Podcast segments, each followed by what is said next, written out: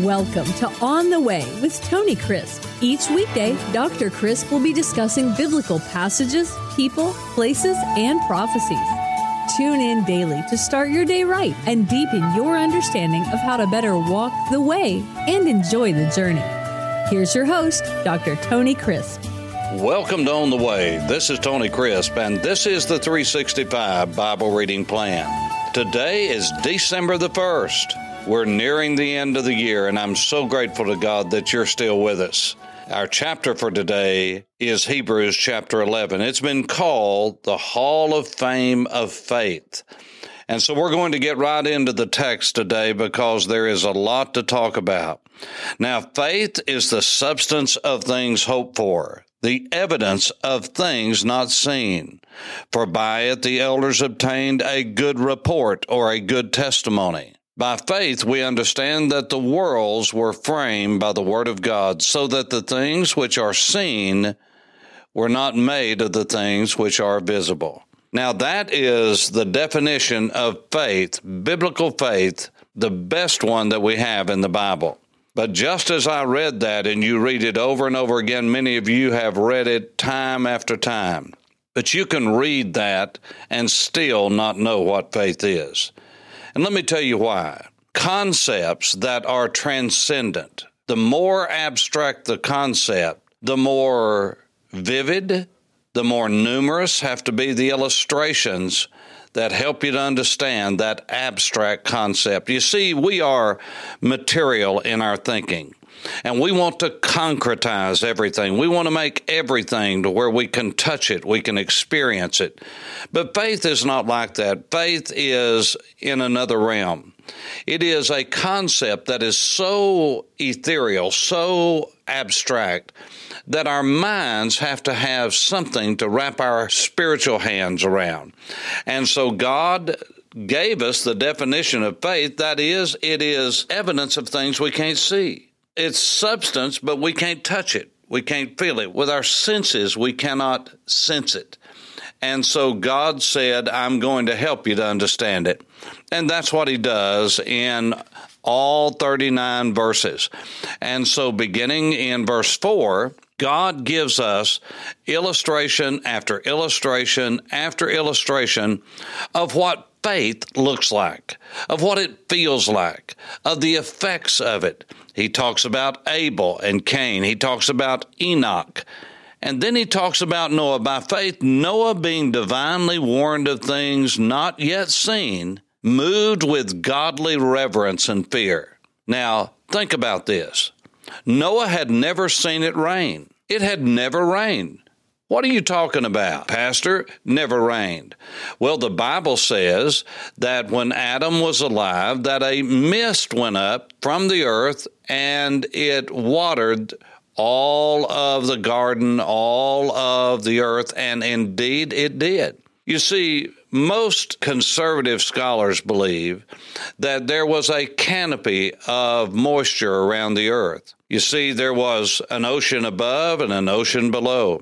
It was a greenhouse effect, and that's why today the flood is the answer to all of the fossils, all of the petrified trees that you find in the Sahara Desert, all of the oil deposits that are under the earth.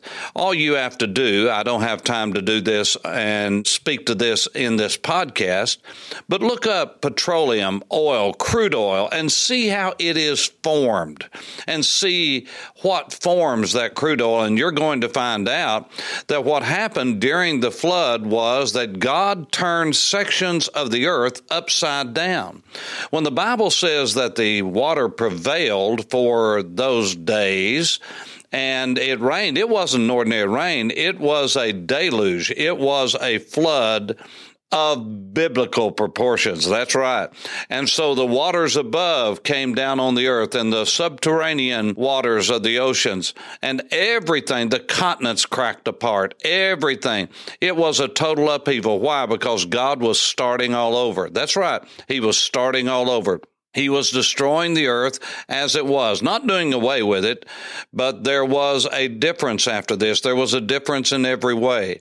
And so I read an article recently that showed a picture of a tree that was 300 feet in length. Huge. It looked like a huge sequoia that had been laid down, just laid down, uprooted, laid down, and covered with mounds of earth, tons of earth, like a great flood had come in, been turned upside down. And it was in Thailand. That's right.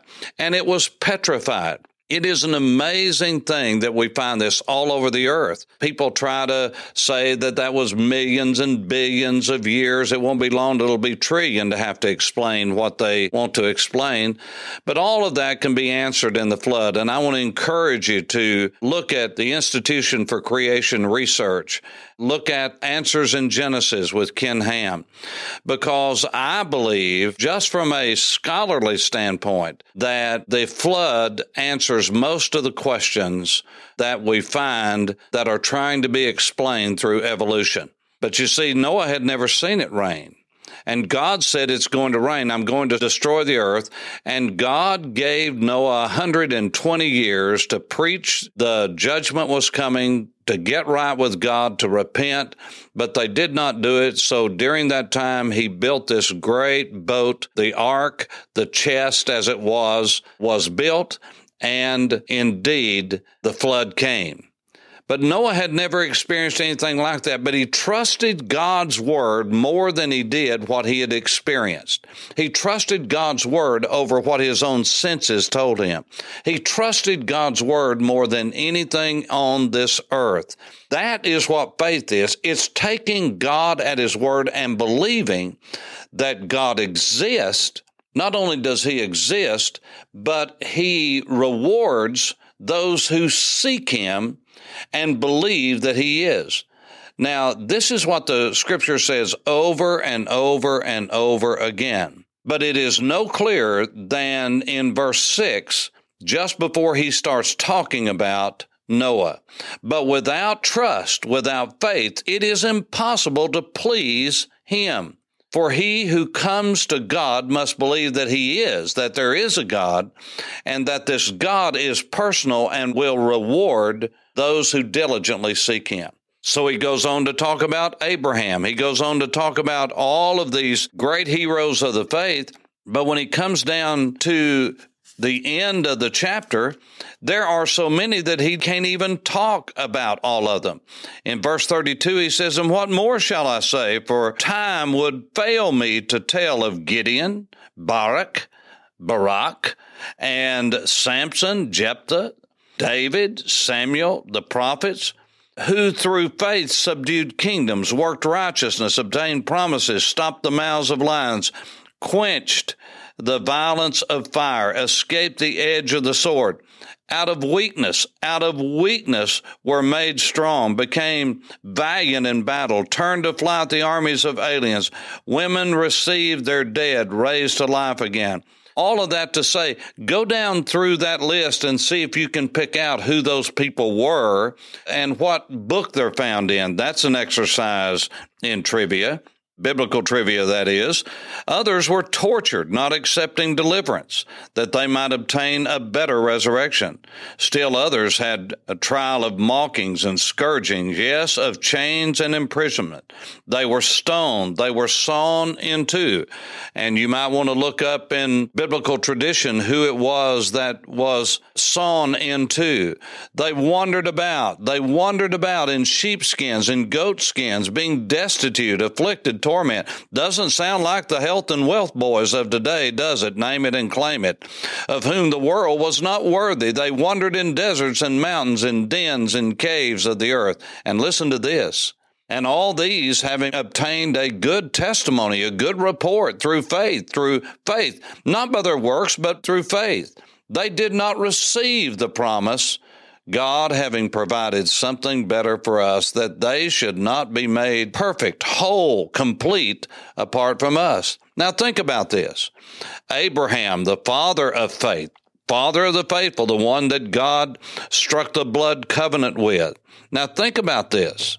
Abraham was promised a land, a lineage, a heritage. He was promised the land of Israel and what he had tread on, what he had seen with his eyes. God said, lift up your eyes and look.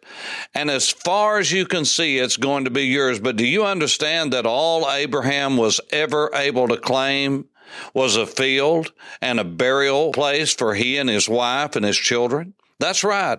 Out of all of the promised land that God said, I'm going to give it to you and your descendants, Abraham never saw that. No, not in his lifetime. But he was looking for something beyond that. All Abraham was able to claim for himself, as far as what he actually was able to touch, to feel, to experience, was a grave plot. But God had something better for his children and his descendants and for us. Think about Moses.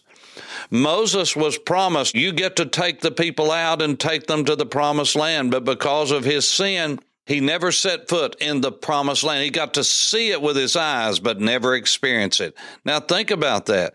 Isaiah, the book of First Peter, First Peter chapter 1 says, that of this salvation the prophets have inquired and searched carefully who prophesied of the grace that would come, searching what or what manner of time the Spirit of Christ, that is the Holy Spirit who was in them, was indicating, was telling them when he testified beforehand of the sufferings of Christ. Isaiah 53 is one of the most poetic and beautiful depictions and descriptions of the crucifixion that is in human syllable or sentence. Yet he didn't understand how that could be.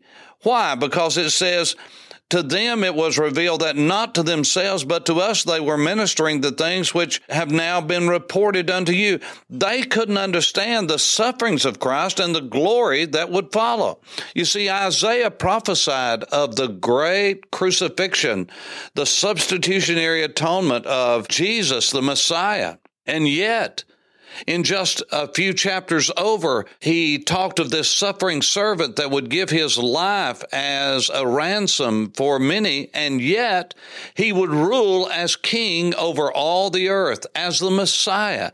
He would reign in a time when the wolf would lie down with the lamb, and the lion would eat straw as an oxen, and the child would play on the hole of a cobra. In other words, they would live in a day of the Messiah, the messianic age and era when it would be as it was in the period of the antediluvian days before the great flood. All I'm saying is that these great heroes of the faith, they didn't get to experience what we do, and we have experienced so much more than they did. But God prepared something great for them, and He has prepared something even better for us. And in the next chapter, we're going to see that because we have been entrusted with so much and because so many have gone before us, that we are without excuse and we should never be bitter about God's chastening upon our lives when we have hard times because God is working out something better for us than we could ever dream. For On the Way, this is Tony Crisp. Thanks for listening to On the Way with Tony Crisp. Tune in every weekday for information on biblical passages, people, places, and prophecies. Fridays are for your questions. Email your questions to questions at tonycrisp.org, then just listen for your question to be answered on Friday's podcast. That's questions at tonycrisp.org. Thanks for listening and have a blessed day on the way.